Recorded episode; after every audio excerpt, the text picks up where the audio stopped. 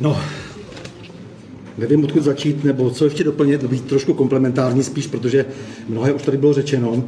Ale já bych přece jenom, když byla řeč o tom policejním prezidentovi, tak bych eh, trošku něco málo ke své historii.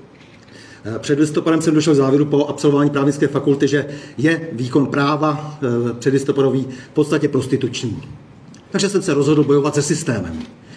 Pak jsme nastoupili na ministerstvo vnitra, kde jsme si říkali, dobře, bude se budovat stát. Mezitím jsem zjistil, že nikomu o to budování státu nejde že jde o to, aby se naplnila břežinského doktrína, že přece ti na východě, po té dohodě mezi západem a východem, budou odměněni tím, že si zprivatizují majetek, který doposud zpravovali. A to je osudné tomuto státu dodnes. Tam někde jsou kořeny toho celého zla. Já jsem konec konců musel skončit poté, co vlastně poprvé eh, byla od roku 89 snížena kriminalita personální politikou a eh, na druhé straně zvýšena objasněnost trestné činnosti a potom tento navyšování té trestné činnosti trvalo až do roku 2000 a nikoho to neznepokojovalo. To chápu, protože jsem se dožadoval tehdy pravidel eh, pro privatizaci. Ty jsem nikdy nedostal a když jsem přinesl tady ty výsledky asi po roce, protože s tou policií se dá opravdu pracovat tak, aby byla výkonná. Je to systém konec konců. Eh, tak mi pan ministr Jan Ruml pravil, to víš, politika je iracionální. No, takže politika je iracionální po té, co mi nabízel nějaké další funkce, že prý mě lépe zaplatí, tak já jsem říkal, já jsem nešel k policii proto, abych se nechal korumpovat. Proto jsem sem nešel, chtěli jsme budovat stát. Ten stát se nepodařilo budovat proto, protože mezi tím už dávno někdo jiný, když my jsme se snažili naivně protestovat proti bývalému režimu, už dávno přemýšlel o té změně. Od roku 85 v podstatě docházelo, docházelo k eh, přípravě na předání moci. A to proto, aby u té moci zůstali tak, jak si to přál pan Břežinský, právě ti, kteří měli informace, ti, kteří eh, by mohli dělat potíže. Takže ten hladký průběh převratu, ten byl samozřejmě dán dohodou. A privatizační vlna v 90. letech, celá česká transformace, byla vedena právě v tomto duchu. Takže když někdo dnes pokriticky eh, nazývá eh, komunisty tím největším zlem, ty komunisty, kteří zůstali věrní své straně, tak je to, je to opravdu prostě eh, vlastně demaskování celého toho obrovského podvodu, který se tady udál. Já nemohu českou transformaci chválit. Došlo ke ztrátě jakýchkoliv strategických pozicí, pozic. Přišli jsme o síťové firmy, Přišli jsme o kvalitní, kvalitní školství. Dnes ty diplomy ze všech těch neškol vysokých nemají ani úroveň bývalé maturity. Ti lidé nemají komplexní přehled, nemají žádný společenský rozhled prakticky a ideologii marxismu, leninismu jsme zaměnili za jakousi žvejkačku, novou dialektickou liberální demokracii. A to je ten celý problém a nenalhávejme si, že ty problémy, které řešíme teď, eh, že k ním došlo někdy včera.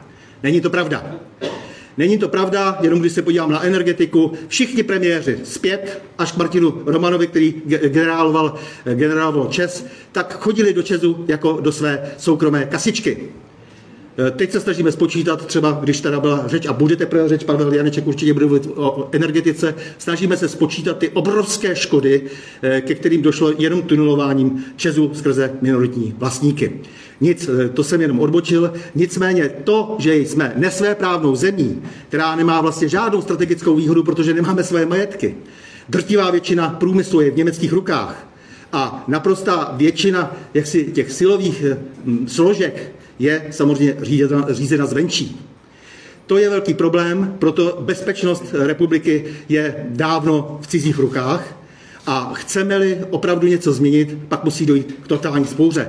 Bez té spoury žádné volby nic nevyřeší. O tom jsem velmi přesvědčen. Takže ukrajinská válka samotná nemá naprosto žádný velký vliv eh, na to, jak žijeme, jakou máme životní úroveň. Na to má vliv naše politika, naši politici všichni zpátky, kteří prostě naprosto zhůvěřivě se vezli na té vlně privatizační, všichni si chtěli sáhnout na ten majetek, který kdysi původně řada z nich spravovala a e, to je příčina celého zla. Jsou zkompromitováni, jak pravil nejmenovaný diplomat, když se snažil Němcům připomínat, že by se mohla vypovědět smlouva z roku 73 a že bychom si mohli říct o reparace, tak mu bylo řečeno, hm, my víme, jak jste privatizovali. Celá privatizace byla monitorována. Byla monitorována tajnými službami, byla monitorována těmi deep statey a deep statíky různými, které mají zájem na tom e, tuto zemi kolonizovat. Zemi se v podstatě skolonizovat podařilo. My dnes máme kohorty teoretiků, humanitních škol, to ale už ani nestojí za řeč, všechny ty politologie, sociologie, psychologie a tak dále, ekonomy. My máme spoustu lidí, kteří vědí teoreticky, jak na to. A to, tam tady, to nám tady samozřejmě vypráví celých 33 let. Ne, my potřebujeme lidi praxe. My potřebujeme dnes lidi, kteří jsou schopni něco řešit. My potřebujeme vůdce. My potřebujeme lidi, kteří by byli schopni opravdu se postarat třeba o naši infrastrukturu. Naše technické zázemí je ubohé. A ti poslední odborníci, kteří něčemu ještě rozumí, jsou vytěsňováni. Nejsou vůbec přijímáni, nejsou bráni vážně. Když se podívám na systém vysokých škol, kdy se platí na hlavu, eh, tak samozřejmě ta úroveň musí podle toho také vypadat. Velmi nízká. To znamená, z těchto lidí většinou odborníci nepřijdou. Když jsem nedávno se bavil s nějakým Kurdem, který studoval eh, architekturu na ČVUT a naučil, nenaučil se až do konce studia česky. To znamená, ani ho nemáme podchyceného, aby třeba pro Českou republiku něco ještě třeba ve své zemi udělal. No tak samozřejmě vidíte z toho, jak si, jakým jsme vlastně krmelcem. Živíme kde koho, z našich peněz, z našich veřejných rozpočtů a nám se zpátky nevrací nic. Válka na Ukrajině. No přece si nejprve musíme eh, nasypat popel na hlavu sami. Ty všechny války, o kterých tady byla řeč v náznacích, byly agresivní. Byly to války, které Washingtonskou dohodu nerespektovaly ani náhodou. Byly to války v cizím zájmu. My jsme z toho dokonce ani nikdy nic nedostali. Tedy za naše peníze ten, ten náš chatrný zbytek armády, ten náš expediční kontingent jsme vždycky někam poslali eh, jenom proto, aby někdo tady zachraňoval svůj dolar, aby někdo mohl loupit, tak jako třeba eh, paní Albrightová na Kosovu, kdy se eh, rozhodla, že si koupí kosovský telekom třeba, po té, co nechala vybombardovat z Jugoslávii. A tam někde začíná, dejme tomu, ta naše anabáze vojenská. V severní Africe, na Blízkém východě, v Afghánistánu, vypustit tak hloupou větu Gotwaldovskou z 30. let, že se u Kábulu bojuje za Prahu, může jenom ignorant. Protože to se týkalo 30. let Španělska a tak dále, úplně jiné situace. Ne, za Prahu se bojuje v Praze. A rád bych, aby se v Praze bojovalo, protože jinak se z toho marazmu nedostaneme. Je teď velmi důležité, abychom si uvědomili prostě, koho vlastně potřebujeme. Protože když se podívám na Ukrajinu, na to je dobré se dívat, protože my se postupně ukrajinizujeme. A já Ukrajinu docela slušně znám, možná více než kdokoliv zde, protože jsem tam často jezdil a mám tam obrovskou spoustu známých a pozoroval jsem dokonce i ten Majdan.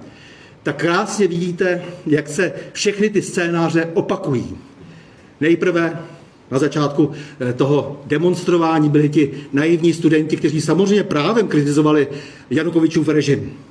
Potom najednou došlo ke zlomu, někdo zavel, Berkut vyhnal těch 400 lidí, eh, posekal je a eh, najednou tam byli úplně jiní lidé. To jsem viděl v přímém přenosu. Najednou tam byli lidi s těma černýma vlajkama, že jo, a najednou se tam topilo v těch kotlích, jak v pekle. A byli to úplně, byl to úplně jiný druh lidí. Prostě vyměnili demonstranty. No a pak se začalo střílet.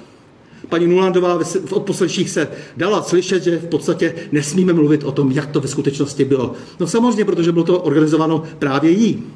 5 miliard jenom oficiálně e, utratila nadace pro demokracii americká na tom, aby spunktovala Majdan. E, já jsem zaznamenal v roce 15 třeba, že e, s nacionalistickými stranami německá nadace Konrad Adenauer Stiftung udělala 500 projektů. Byl z toho skandál. Berlíně hned se to zametlo pod koberec.